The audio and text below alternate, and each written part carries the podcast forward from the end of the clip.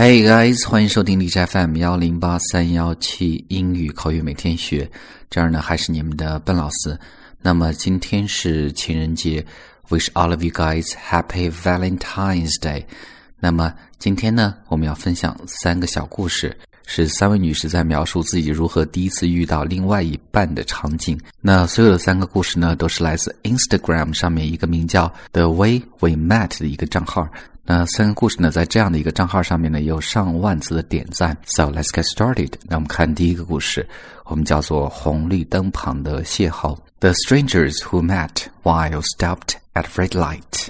A J pulled up next to me at red light and waved at me, and I smiled back. The light turned green, and we met at the next red light, where he motioned me to roll down my window.We had just enough time to introduce ourselves before the light turned green again. He looked back and said, I'm going to see you again, and it drove away. We didn't get a chance to exchange numbers. A week later, I was at a local deli with friends, and little did I know, he worked there.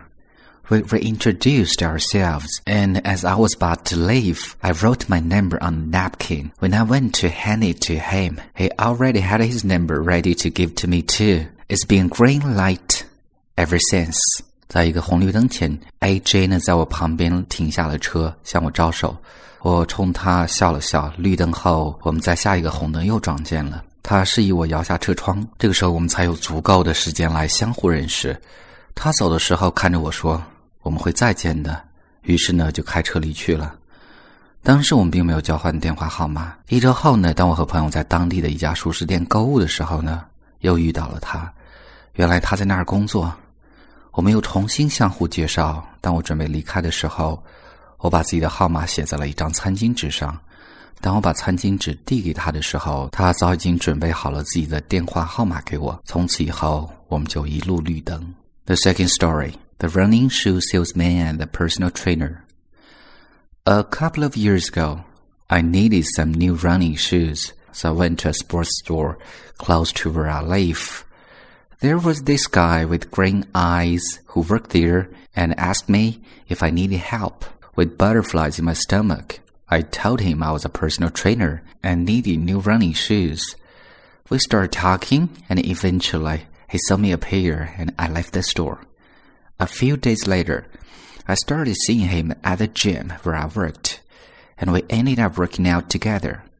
Couples who train together stay together.Today we are married with a beautiful daughter. It's my own Cinderella story, but instead of glass slipper, my parents gave me a pair of Nikes. 一些年之前，我需要买一些新的跑鞋，所以我来到了离我住处比较近的一家体育用品店。在那儿呢，我遇到了有着绿色眼睛的他，他问我需要什么，我内心小鹿乱撞，告诉他我是一个私人教练，需要一些跑鞋，于是我们就开始交谈。最终我买了一双鞋，离开了那家店。几天之后呢，我开始在我工作的健身房看到他。最终我们开始一起健身，就像情侣一样健身和生活。现在我们已经结婚，并且有一个可爱的女儿。这就是我自己灰姑娘的故事，但我的王子给我的是一双耐克，而不是玻璃鞋。The third story, 第三个故事。